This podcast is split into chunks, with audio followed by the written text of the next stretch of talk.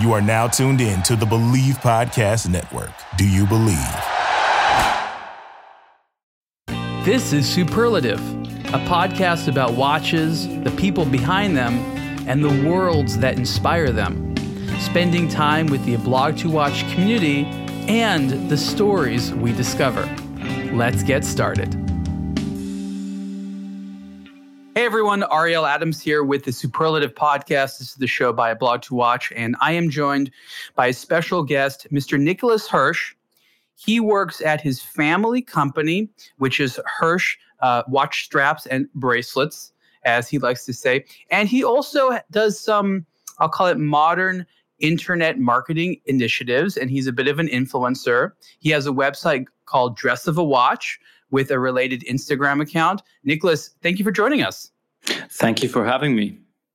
So, one of the reasons that I'm so excited to ask you questions today is you represent an interesting form, or I guess you could say, um, part of the watch industry, which is someone that grew up in a super traditional company, but who is bringing a lot of modern things to the company, especially in terms of marketing and communication stuff like. W- would you agree with that? That you are trying to bring some modern forms of doing business to a company that has existed a long time?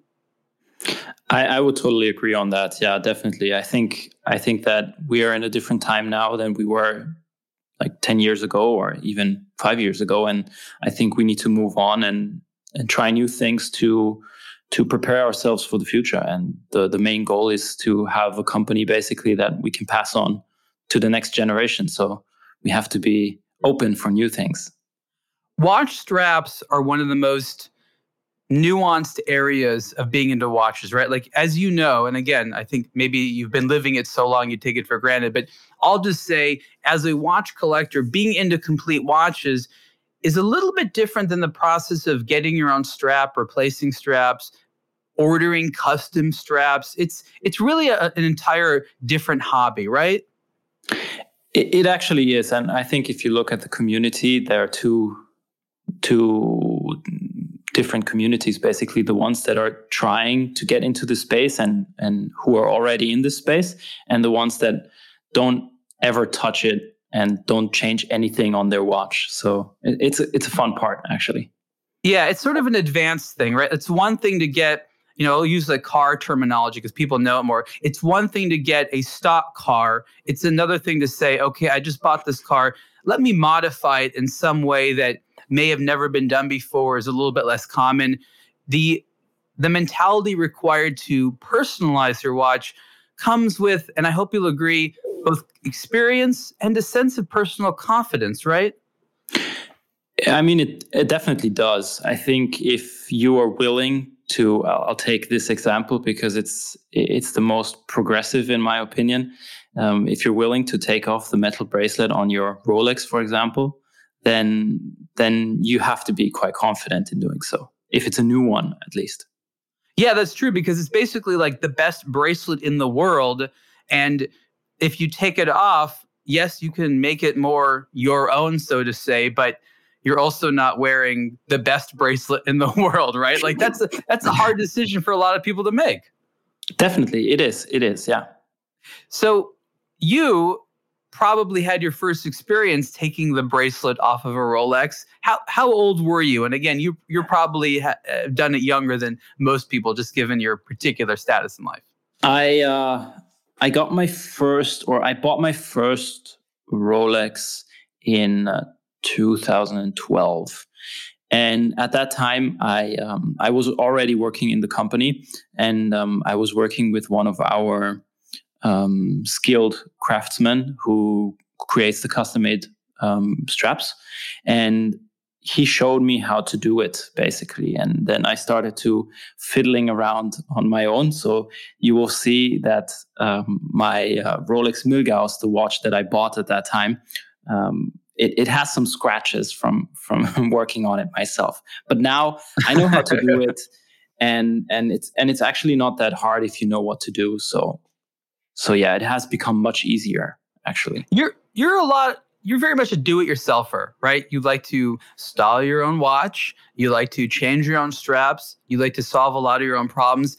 Yet people might think that given the fact that you grew up essentially in a family watch strap and bracelet business, you could just go in and have people do things for you. Where did you develop this desire to want to do things yourself? Ah, that's a good question, Ariel. I, I actually don't know, but um, growing up, my um, I, I was I'm the oldest um, child from from our family, and um, I have two younger brothers, and I was always the one that was basically taking care of them and um, learning how to cook because my my my father was on business trips a lot, and my mom was um, accompanying him because we did a lot of business in Asia, and the family aspect is very important in Asia. And from there, I started to teach myself these um, new skills, and we had this we had this saying or this um, this thing that we did in our family that everyone should learn one new skill every year and like have one new license basically or or one certificate that that we learned a new skill that's cool and and and so at a young age we started to learn these new skills being it sports or any crafts or any other thing and from there i think i picked this up and i i, I still do it today so i try new um, I try new things every day. Um, I, I started on Clubhouse last weekend, and uh, yeah, I go from there. I I don't know if it's a good thing or a bad thing, but I like trying things on my own and then seeing if they fit to me or not.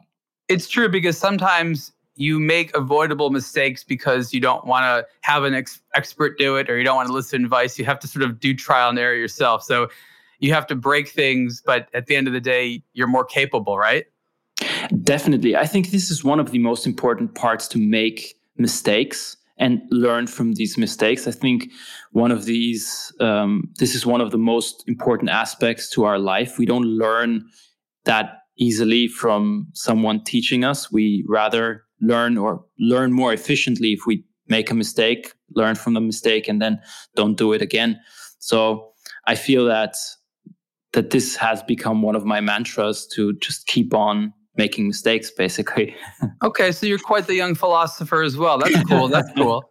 Okay so i'm trying to i'm trying to figure out how to help the audience put hirsch as a company into perspective. And i thought maybe a good way of doing that is for you to share some of the stories you have growing up of people coming to you and telling you what the company meant in their life and their business because of course it's existed for a long time.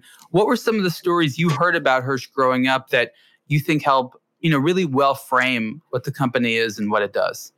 So the most important story anyone should know about us is the the founding story basically. The, the we have a long tradition in leather craftsmanship so that's why we we date back to 1765 um, but the founding of the straps company basically um, was was done by my great grandfather, and he moved to the south of Austria just after the Second World War, and he started to collect leather scraps from the shoe industry, um, which was very prominent in the south of Austria at that time.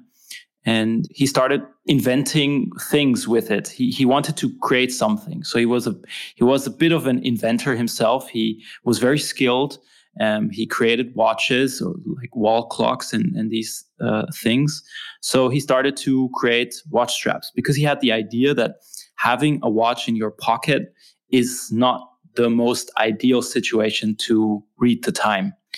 And he. So we're talking the late 40s, right? Yeah, exactly. So 1945 to 1950, basically. Okay. So he had this resource available to him, which were these unwanted pieces of leather and other material from shoes and they were probably very cheap and he could do whatever he wanted to with them. Exactly. Yeah um, i also have to explain that um, after the world war it's not like we had a lot of money and we were it was very easy to create a company that at that time it was very very hard.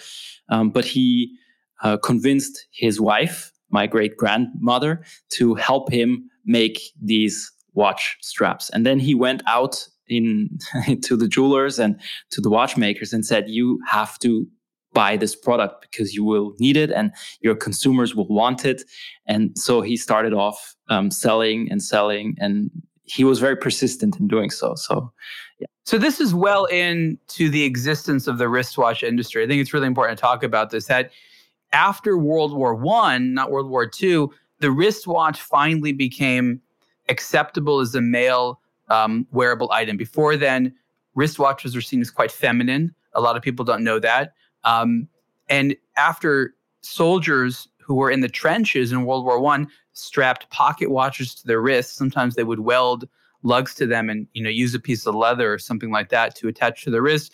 They found that to be quite convenient, like you said that your you know your grandfather found out, where a wristwatch just seemed to be more practical on a daily basis than a pocket watch, and that was after World War One. But it takes a long time to get people to abandon old habits because even now, you know, 20, 30 years later, people are still attached to their pocket watches. It wasn't until later in the 20th century where the wristwatch really proliferated everywhere. Is that, would you say that's correct?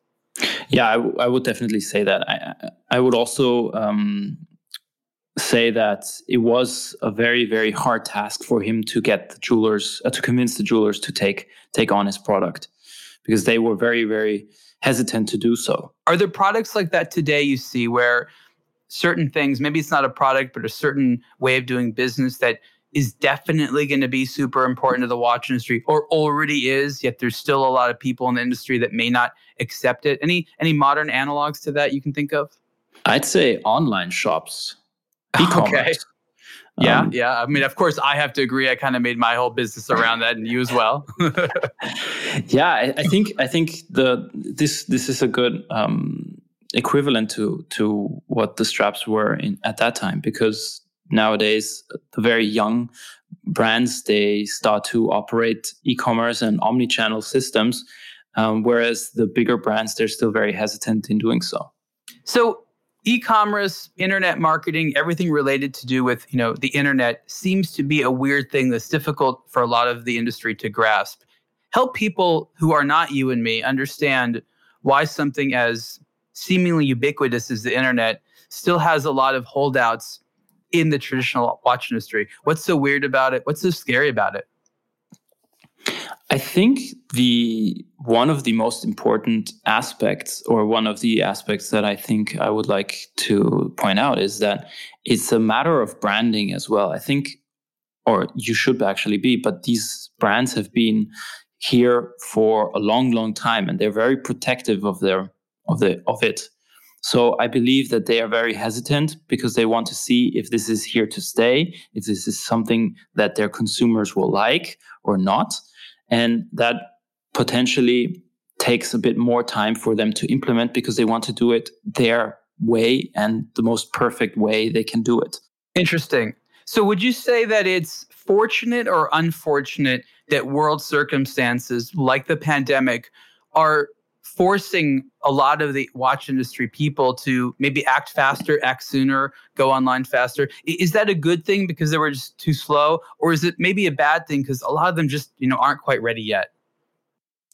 No, I do think it's a good thing. I mean, the total the the whole pandemic situation is a bad thing overall for for for the population and for of course, health. Of course, but um, I think it offers a lot of opportunities and we need to know as humans that the world around us is changing faster uh, than it used to. And we see that in technology and has been accelerating for a long time. And now I think no one can say that the internet is not here to stay. So I think that it's a very, very good thing that we have an acceleration in terms of digitalization. Um, I think it's also a very good situation for us to slow down a little bit and think about what we want to do um, as as human beings. And for the brands i think for them as well i do believe that we have been in a situation where we have tried to sell as much as possible under um, any circumstance.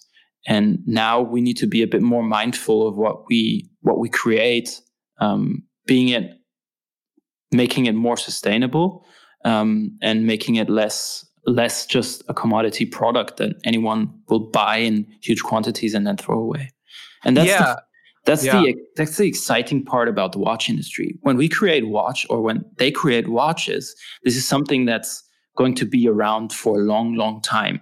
And that's I think what what is a good thing for the brands as well, because they can just easily adapt if they want to.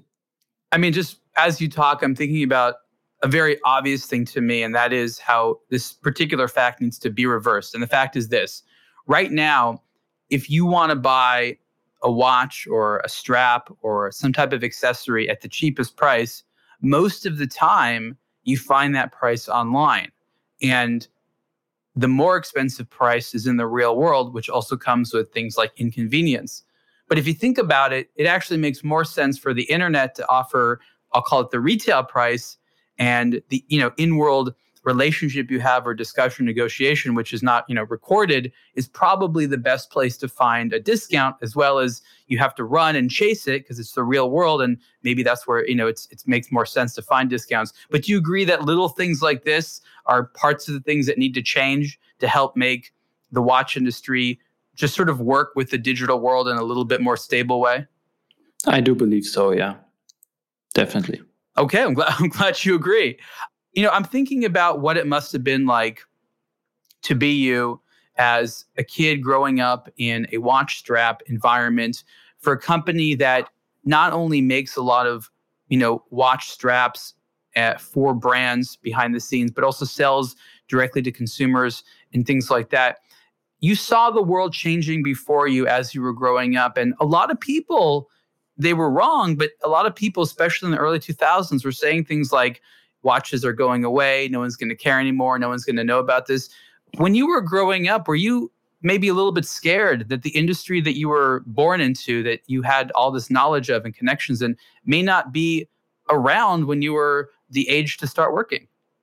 No, never. I was never scared because the as I said before, I think you can I don't believe that watches will go away in the near or the far future, um, simply because they they have so many emotions packed into them, and seeing that brands like Apple or Samsung or all these other um, tech companies come out with with watches uh, with smartwatches is actually a good thing because it just means that this place on your wrist is being is becoming more important and is still re- relevant to the younger generation and i think that's that's a good part about it I, you know, I'm wearing a smartwatch right now. And I remember the first time I wore an Apple Watch to watch manufacturer in Switzerland. It was it was pretty close after to when the, the, the smartwatch was released. And I had a very interesting piece. You remember that Apple came out with the solid gold version? yeah So um, Apple let me borrow one of these, and I wore it to Switzerland, and it was amazing how something very interesting happened. People at the manufacturer would run up to me and grab my wrist and look at it, and their immediate reaction was like, "Traitor! How dare you!" But then when they realized it was the gold version, they were like, "Wait a minute." This seems quite familiar. We we also make gold things. Okay, I'm going to say that this one's okay. And they were so conflicted because the watch you know, it lived in two worlds at the same time as a luxury item and as this, you know, threatening technology product. And they did they didn't know what to make of it. But now I think a lot more of them agree with what you're saying, and this is what I've been saying ever since the beginning, is that this just brings attention to the space.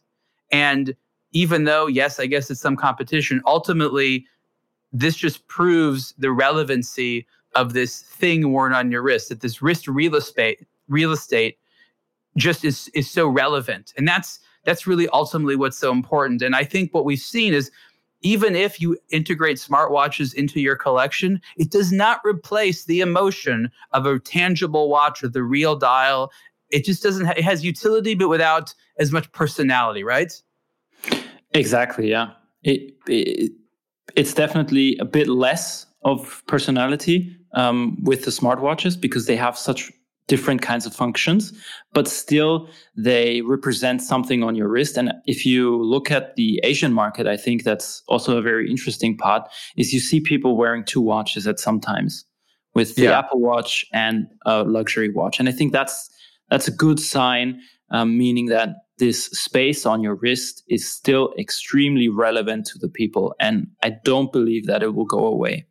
what is the business like for straps for smartwatches?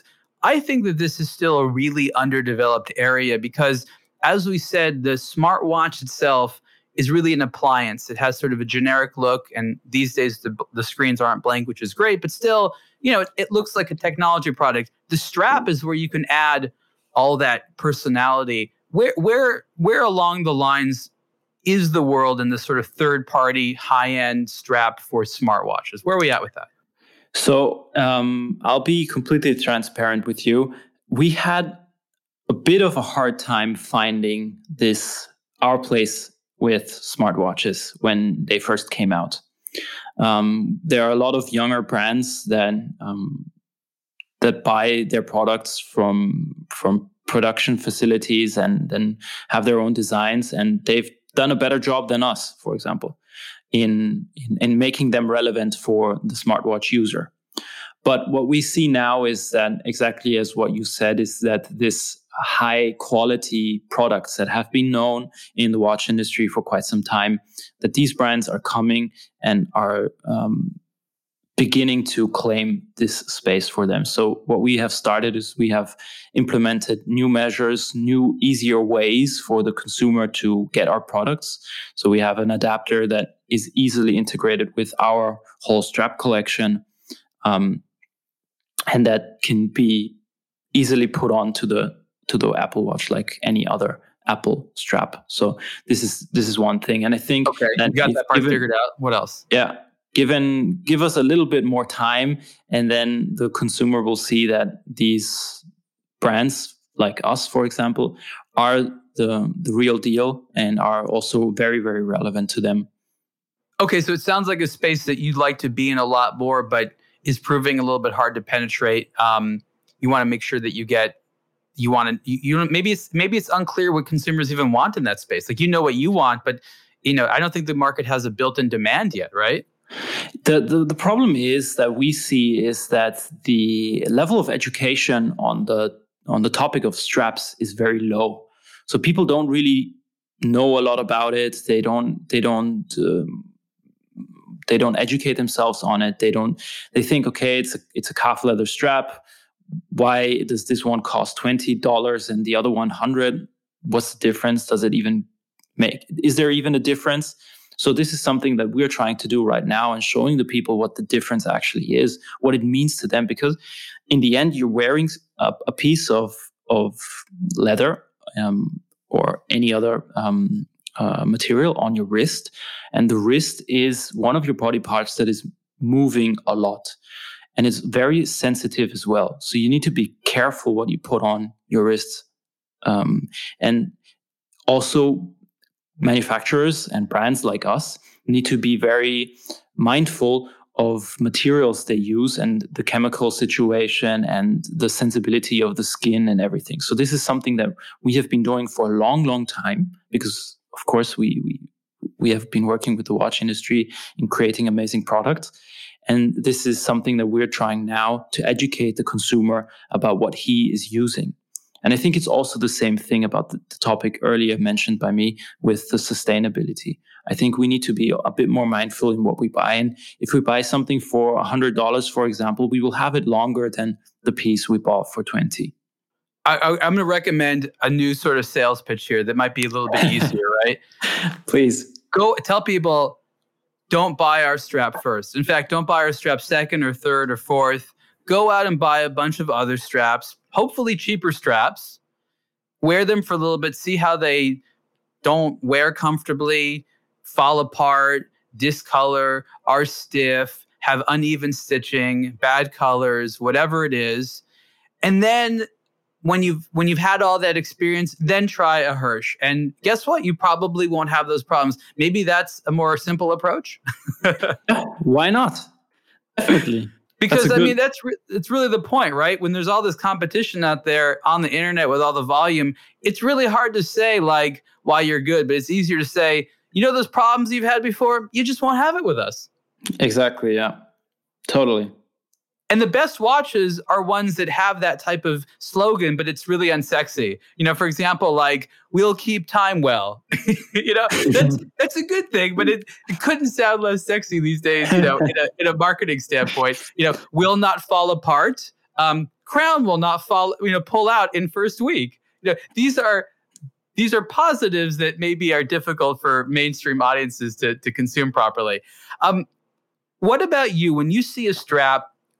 That isn't yours and it's a cheaper one, what are some things you look at where you try to identify if it's high quality? I mean, you said that people need to be more educated, you know, and, and you are someone who is in a stylist position. G- give people a couple of tips. Um, you you have a strap in front of you. Uh, what should you do to look at it to make sure it's it's it's worth time on your wrist?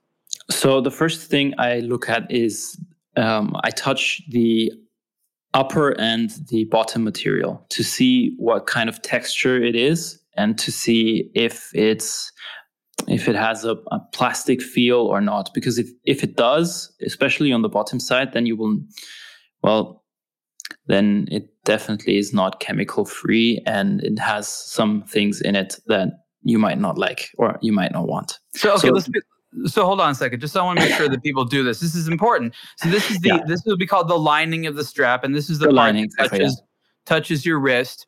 And you don't want it to feel synthetic or too smooth or like it doesn't breathe. Like help help people understand what yeah. that means. So the best thing to use is something extremely natural on the bottom side on the lining, or um, we have new materials coming up like caoutchouc. Um, this is high quality rubber which is hypo hypoallergenic and doesn't harm your yeah your your body and your health. Is that common? Is that common for people to get like strap poisoning? Um, they don't get strap poisoning, but they have it, they can have allergic reactions to to to things uh, that are well. Okay, I'll put it in a different way. If you have a low quality strap, the strap doesn't have a a one stream flow of of um, air and and and and, and um, fluids. So what we, for example, we do we have we have three layers, mm-hmm. but all these three layers consist of the same type of material.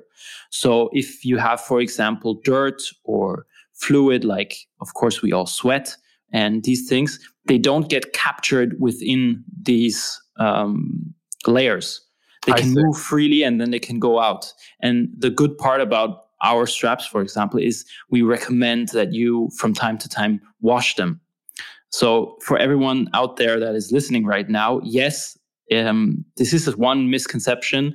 Leather is okay to be washed, but you have to have the right type of leather as well, and you don't need any additional products to keep them intact in the end uh, when when drying them. So what we do Sorry, Ariel, you wanted to say something. I'm just thinking about people that live in tropical environments that wear leather straps and what they look like after like half a year, and it's it's a disaster. Yeah, like it is. cheap leather straps is horrible. It is, and I, I think oh, this is also something that I need to state here. You you can't do a lot um, against it. I, I, think that is very normal because in the, in the end, if you wear leather or any other type of skin um, from an animal, on your wrist, it, it's still a living um, material, and it does change over time, and sometimes even well change in the bad way.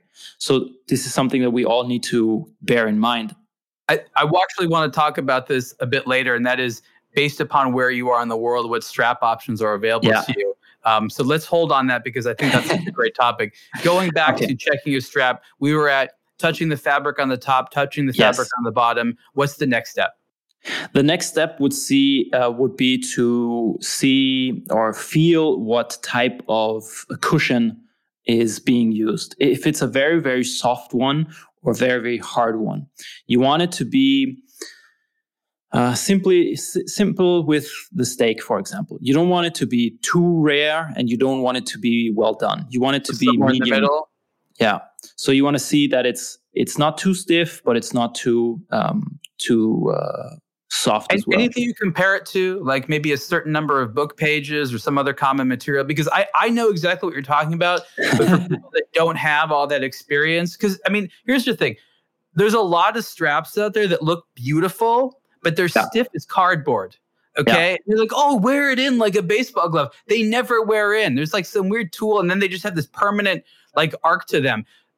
Maybe you know, back me up or, or or correct me, but if a strap doesn't bend on its own, that's really the problem. If it's so stiff that it doesn't bend freely, that's bad. If it's so soft that it bends too easily, that means it's fragile and it will probably break.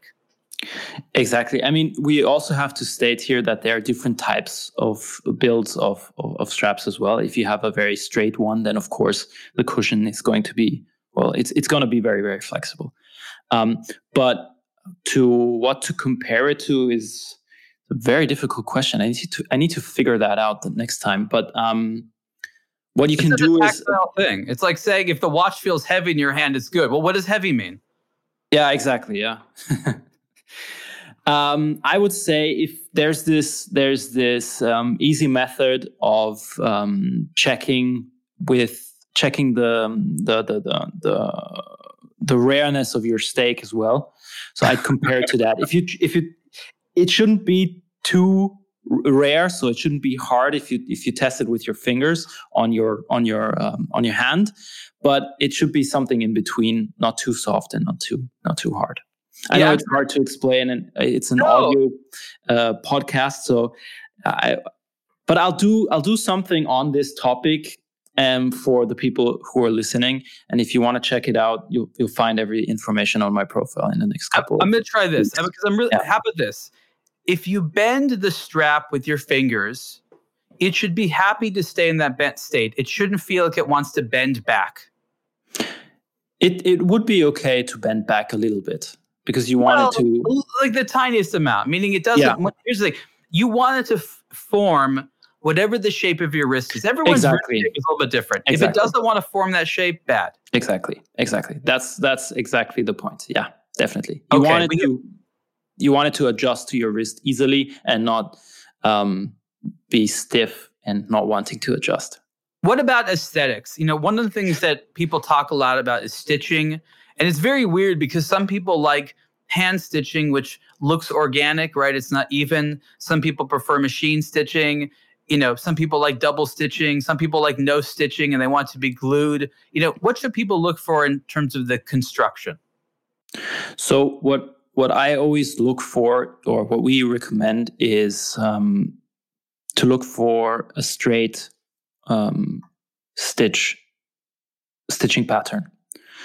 Um, nevertheless, that being said, it really depends on what you like. If you're someone that's into handmade and and, and this DIY aspect, then it, it, it's totally fine for you that the stitches are are not perfectly aligned, and that's okay. The most important part here, again, is that um, the materials used are great, and that you have a sense when looking at it that it feels and looks good. I think that's that's one of the most important. But from the stitching point, it doesn't really matter because there are so many different types of stitchings, and it really um, doesn't change the product itself too much. And we also have to say that stitching is actually um, well, it does it, it's it's an aesthetical part of the watch strap. So okay. it's something totally up to you if so you like it or not. Let's sort of break this down a little bit because again, I'm trying to help people have a lesson in how to choose these esoteric things. Let's be honest, understanding how to choose a watch strap if you haven't had like our level of experience is a pain. So yeah. what Nicholas is saying is that the construction really isn't as important as the materials themselves. Everything from the the the, the the skins, the materials, the cushion. It all has to be a high quality material. How it's all put together is, of course, important, but a lot of it ends up being a matter of taste. It's really the materials. It's like in cooking, technique is, of course, an issue, but if you don't have good ingredients, you're never going to have something good. So I want to add something because this is, I think, for me, the most important part when looking at a strap is you should definitely check the edges. Edges. Because what you yes, the edges. You know why? Because you don't want your watch strap to, as I said earlier, to take up too much um, of the dirt or the sweat or anything else. So you want it to be enclosed as possible. And you, what we do is we have a special method in doing it. So you will see in our straps that our the, the upper material is also perfectly aligned on the edges as well.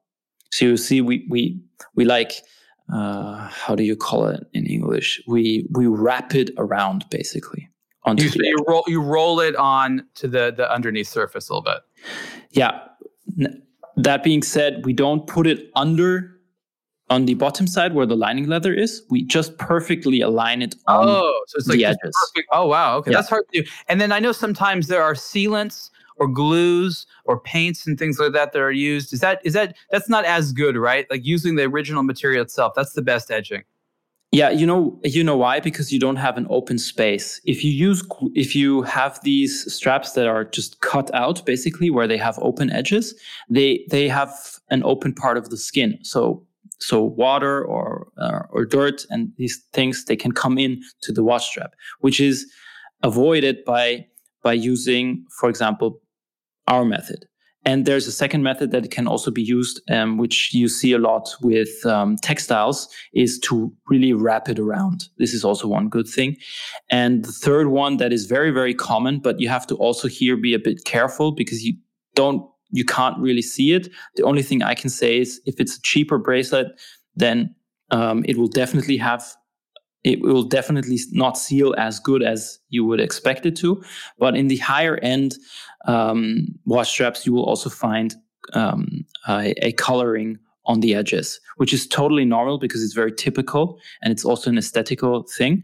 And this is if it's if it's used with a very high quality color or paint, then you don't have to be um, afraid in in using it because it is it also seals the edges very well. Okay. And any last things that people should notice on a strap when they're trying to evaluate it? Yes, one more very easy thing you can see is if you use your fingers on the edges and don't use your nails, but just try with your fingers to like see if there's any peeling off of the the leather on Oh, the edges. Yeah. Then you will see that uh, if it's you will quickly notice if it's a good or bad strap because the But very good straps they don't part. have a problem. the edges seem to be the most fragile part of the strap. Yes.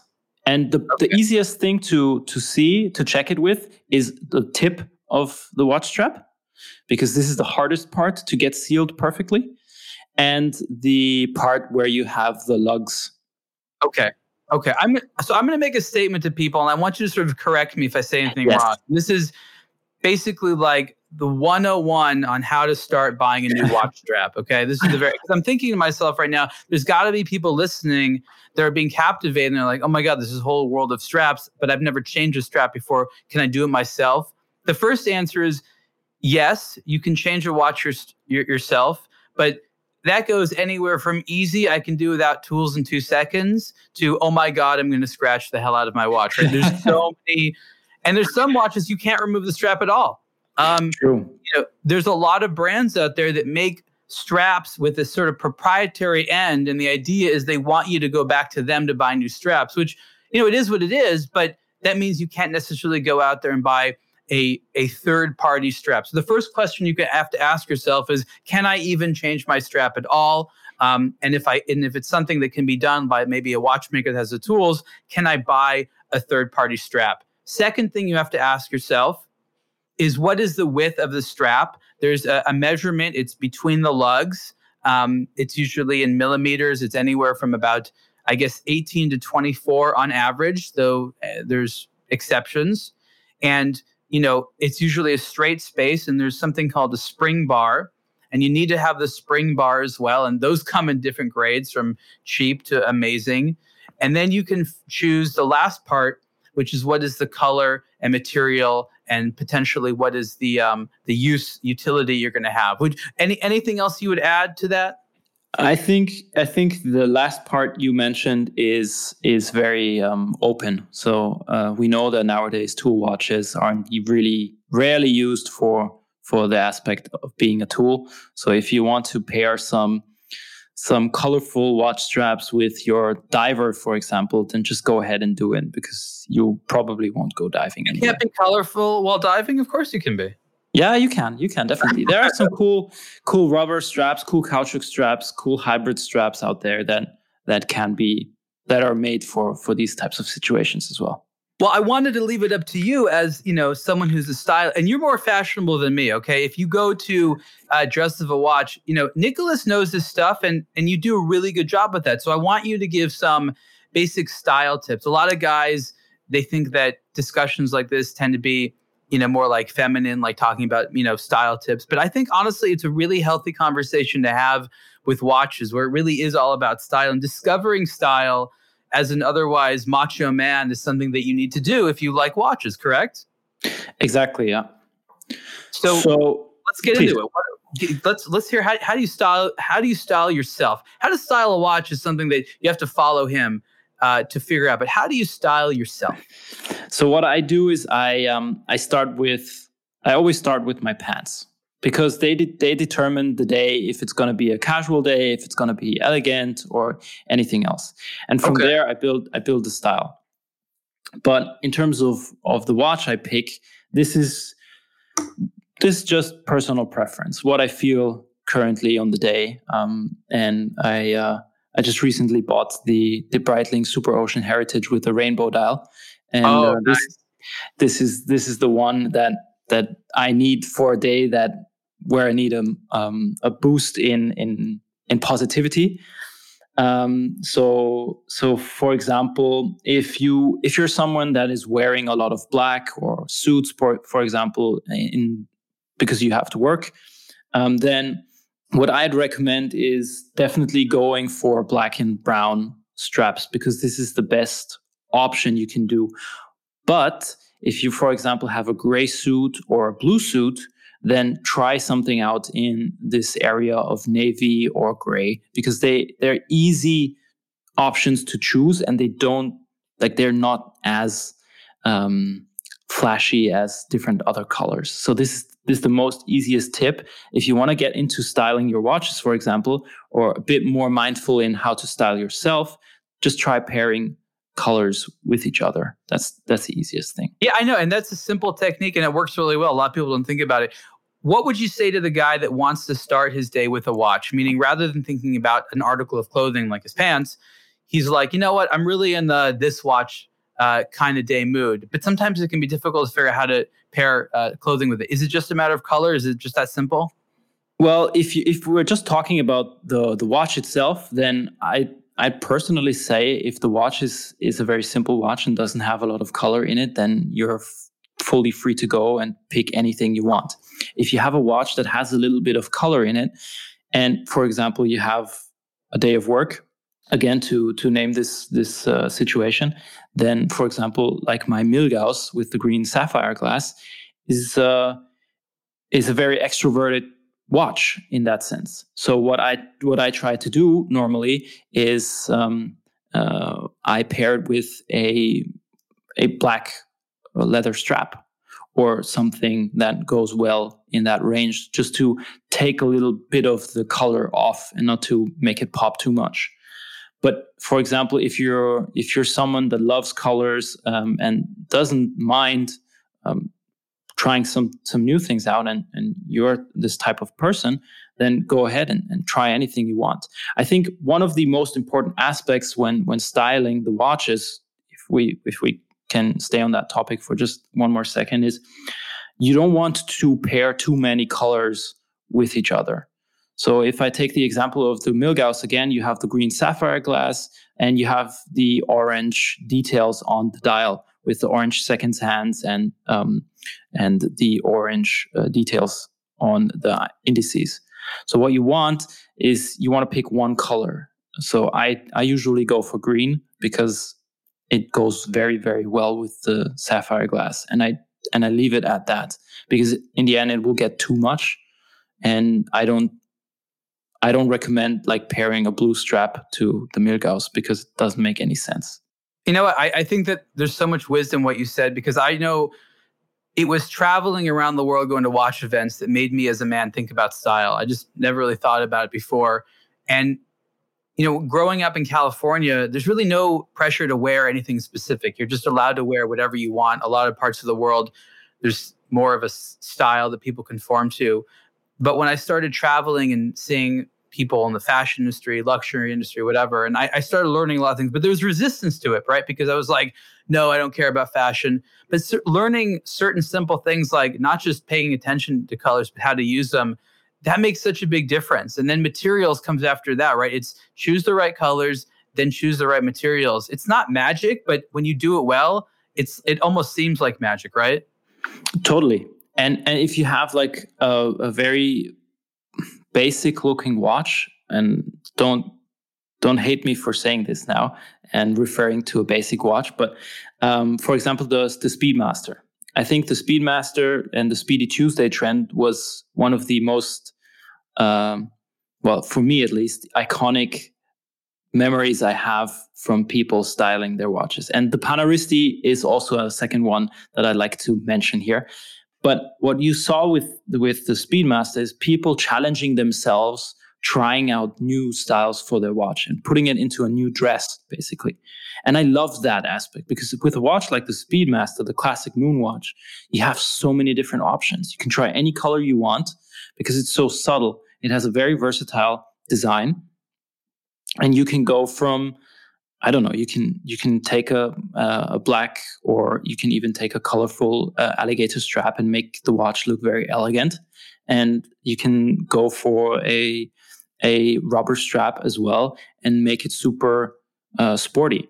So this is something that, especially in, in in in watches, I do think if if you you have a very nice audience of, of watch collectors here, I, I I would assume. So for all of those, you can easily start with with a watch you have at home that has a very basic design and very versatile design and then you yeah. can try anything yeah so i guess what you're saying and again i want to add here because i have so much i want to say about this is all you collectors out there choose a watch you have that fits this particular style I, I mean you're right basic is the right term but it's almost like generic right like it's not that it's bad but you know, this sort of monochrome look, so many colors fit with it. Now, this this segues in the sort of idea, and a lot of people talk about this. There's certain watches that fit really well with multiple straps, and there's other watches that like only a small number of colors or styles look good with it. You put the wrong strap, it, it turns ugly. And most Panerai watches, Speedmasters, um, Submariners, these are watches that have such um, a generic, and I use that in a positive sense, design, you compare it with almost anything and it will still look good. But that is by no means the case for every watch. Totally. I totally agree. So, okay, so start with something like that, figure those ones out. Okay, let's let's talk about watch straps around the world. And this this goes to some advice and or just pointing things out about certain practical realities related to weather or whatever, and also some interesting cultural differences, right? Just like watch tastes differ around the world, so do watch strap tastes. And I'll, and I'll say the first thing, and we're talking about tropical environment. I remember the first time that I, I spent time in a very tropical place for a long time was in Japan after college and I brought a few watches with me. This is before I started aBlogtoWatch, of course, but I was already into watches and I had like six or seven watches with me. And there's only one watch that I could wear the entire time. And it had a rubber strap because it was sort of sticky all the time and wet. And that was the only one that didn't just feel horrible. Um, so in, in humid temperatures, when it's hot, like certain things just won't work at all. What what's another one, Nicholas? What's some something you've noticed maybe where you live or other parts of the world where are like practical realities that might limit strap choices? Yeah, I think I think if you have a material that is very open, like um, like suede or or these um, um, patinated and open materials, then definitely you should only use them in climates that are drier and not as humid because these materials are very sensitive. So I see that. Nevertheless, I, I, I think that a lot of people love suede at the time, and it's a very big trend. So, can um, you get suede wet? I've always heard back and forth. Don't get it wet. Like, what's the deal with water you, and suede? Yeah, you shouldn't. You shouldn't get it wet. The recommendation we have is to like only brush it off if you want to clean it with a like with a with a tooth toothbrush, for example, or with a sens- with a small brush. Um, you shouldn't really get it wet. I know that we can. We there are some materials that can get wet, but it won't look the same as before. Yeah, it's a it's a delicate material. Okay, so what about some interesting cultural habits around the world that have an implication on watch strap wearing? Yeah, so what you definitely see is especially these um, materials like calf leathers, the most popular ones. Um, the the leather part is very, um, very very popular, but you've eh, like you mentioned in humid um, temperatures and in humid regions, you have. Um, I'd recommend definitely going for a caoutchouc or rubber strap, and um, more specifically, also if you like what you like leather, for example, there are some hybrid um, straps as well that can go very well because they they don't have this huge surface that is being attacked by the humidity. So this is this I think this is the most important difference or the biggest difference from like humidity and dry regions um, with leather and, and rubber straps. Other than that, I haven't been seeing a lot of bigger differences. Okay, so you're saying that sort of around the world, of course, depends on the watches you like, but strap habits tend to be pretty uniform. It sounds. Yeah, you have regions, for example, like um, you just mentioned with Japan, where people are very interested in alligators as well. So the the high end luxury watch straps. Um, we have a big community in the U.S. as well. I know that there's um, something going on with with um, banning alligators, but I was just about that. Yeah. You told me in my mind.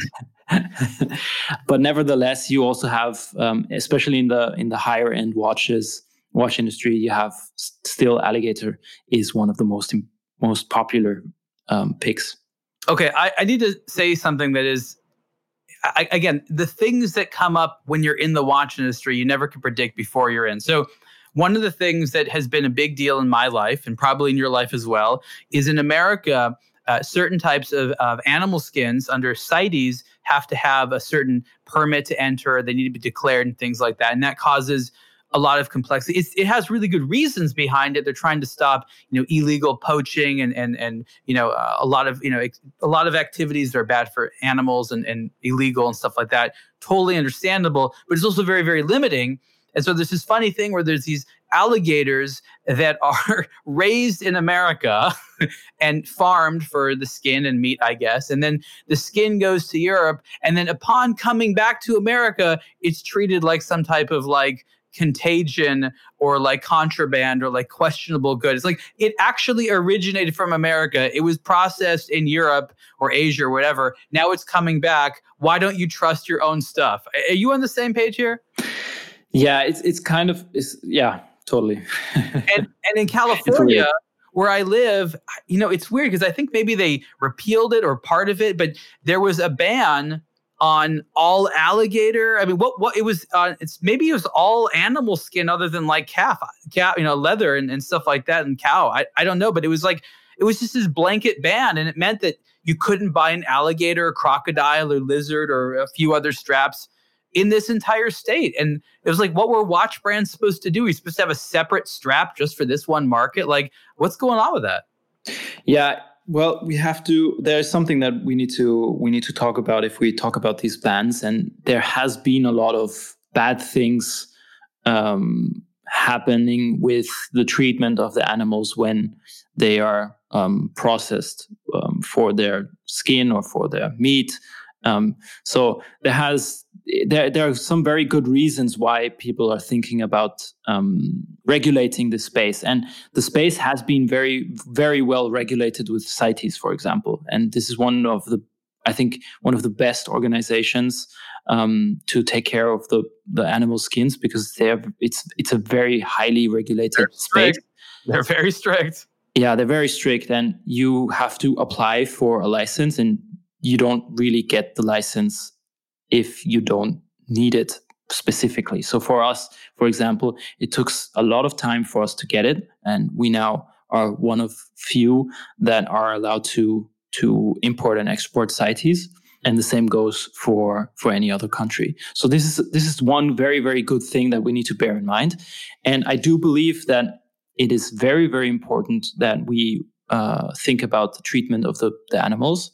Um, however, uh, when we think about how it's done in the US, namely from the bigger sources, then they have been doing a great job in in in in what they have uh, they have complied with all these regulations. So I think it's it's strange to say that if the product comes from the US, then goes to Italy, for example, for further treatment, and it comes back to the US, then of course it's it's hard to not say um, or not to think about why it's not okay.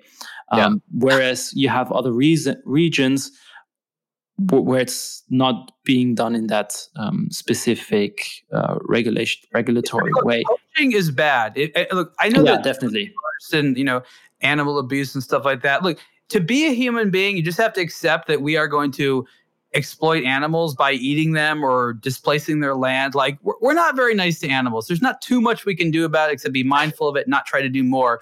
But to sort of say we can never have that type of relationship with the planet, I mean morally I understand it, but practically it just doesn't really make any sense, right? So yeah, it's it, has been hard because there wasn't this level of transparency that we have right now, and nowadays we can track. So, for example, what we have implemented in our system, we with with other bigger um, producers of the of watch straps, for example, we have a we we founded an organization that takes care of the security and the transparency in the supply chain and the process. So what we what we can now do, for example, we can trace back the the skins we get back to the the farm, for example. So we know where they are coming from. We know the whole process, um, and this is, I think, a big achievement in this industry to ensure this transparency and this aspect of sustainability as well. I think the consumer deserves it. If you're spending this type of money on these fabrics, you totally deserve as much effort into an ethical treatment of the animal, farming, not disrupting wildlife. I think for me, that's where I draw the line. Like, if you're going to farm an animal, you raise it for the specific resource. Yeah, they're suffering, but you're not you're not negatively taking something away out of a natural environment. For me, that's what freaks me out. You know, thinking about poachers, you know, going to jungles, completely removing species, that leads to extinction. That's what really bothers me. I mean, I think that to destroy your own land and, and make it bare and to, you know, d- destroy the earth and the natural environment, that's what really bothers me the most. And we continue to have a problem with that around the world. And it's heartbreaking yeah. because there these entire populations of animals are disappearing. Humans are a very good predator. They can take out like all the lions if they wanted to. All I mean, like you want gorillas gone in a second, just let the poachers in there. Literally, in like two weeks, there'll be no more gorillas ever anymore, and ever in yeah. the world. And we also have to just for um, the transparency as well. The watch industry is a very, very, very small part of this leather um, industry.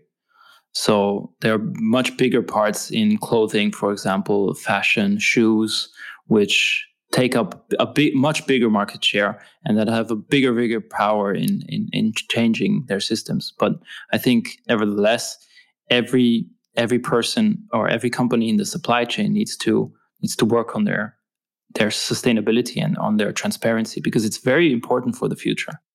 No, I agree. It's it's a it's a topic to keep watching, and I think the industry is getting better and better about these things. And it sounds like Hirsch, of course, is is definitely more advanced. So thank you for even talking about that. I think it's really important. Okay, so we're almost at time. So I want to figure out some of the sort of nice some closing topics. And I think one of them is help encourage that person, man or woman, that just hasn't gone ahead and changed a strap yet. What words of encouragement or advice can you give to someone who is really curious about seeing how a watch strap can be changed? Um, and before you say anything, I want to say this. Here's what you get out of it. If you play with your watch strap, it's a lot more than just, oh, I changed the color. Oh, it's a new material. It transforms the watch. You can take a mediocre watch and make it really cool. You can take a nice watch, make it even better. You can make a cheap, unwearable watch actually pretty nice with the right strap. So it's actually worth it because you will you'll really upgrade your collection. Okay, Nicholas, help people get started. So if you're hesitant in doing so, the I think the best thing to do is to do some research. If you really want to try it out, or if you're just thinking about trying it out, do some research. Go on Instagram, for example, check out the bigger pages or the pages that are dedicated to to styling the watches. If you like, you can check out mine. You don't have to. There's some other there's some other great pages out there as well that do a fantastic job in showing what's possible. Um, and and just see what what possibilities you have. I think every one of us right now. The only things that I say Instagram is good for. Go yeah. The, the the thing that we all think about right now, and I think it's becoming even more important for us to think of ourselves as an individual. We don't have to we don't have to follow this herd of everyone being the same. So I know that there's a lot of people out there that love or that want to to um, express themselves and that they don't know how to. So just try and do their do your research. And if you're if you're hesitant in like trying a very um, bright color or something like that, go for something very simple. Just take off the metal bracelet if you have one on, and try a black one. Try a black leather strap. Try try a black ru- uh, rubber strap. This is a safe choice. Just try it, and you will see that it would look completely different. And I think for all these watch collectors out there that have um, become sick of one of their watches, I think instead of buying a new one, just try a different watch strap and you might fall in love with, with your watch again. What what should somebody be spending? I mean, you can spend a lot hundreds of dollars more on like a custom strap. You can go on eBay and find stuff for like five bucks, have great photography, and you get it and you wish you never bought it. What what is someone should be spent? What should they be spending on their their first straps? What's sort of a, the lowest end and the highest end? So right now, this space is uh, well, you have everything from five dollar straps to four hundred dollar straps. I think if you if you're getting started and you want to try it out, go for go for definitely go for quality because this is something most the most important part. And if you go for one of the bigger watch strap brands, um, then then you will find very good straps in a range of uh, 35 to 80 dollars depending on the material. Okay so that's that's that's a pr- that's a pretty good amount and that's okay that makes sense because you you shouldn't spend 300 dollars and if you're spending like 10 bucks on it um, that's bad but you can spend you know about 40 dollars and, and and like nicholas says get a really good um, strap. Any any last sort of piece of advice for someone that's just sort of getting into thinking about changing their watch strap, really wants to see what that can do for them? Yes, there's one last piece of advice. If you want to try it out in changing your strap and you are very hesitant in doing so because you don't know how to take off your existing strap, go to a dealer or an authorized um, dealer, watchmaker, jeweler. They are more than happy to help you out. They if if they're one of our authorized dealers, they will even do it for free. So um, just bear that in mind. You don't have to do it yourself. Please just change my strap. That's what you have to say. Yeah, exactly. Yeah.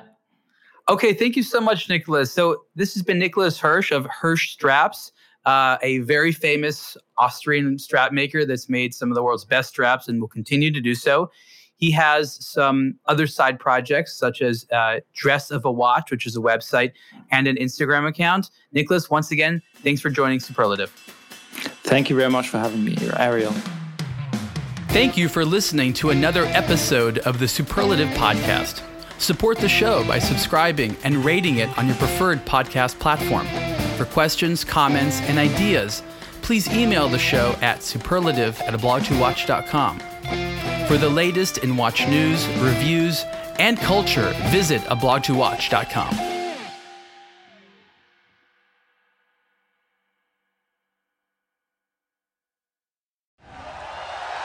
Thank you for listening to the Believe Podcast Network. Do you believe?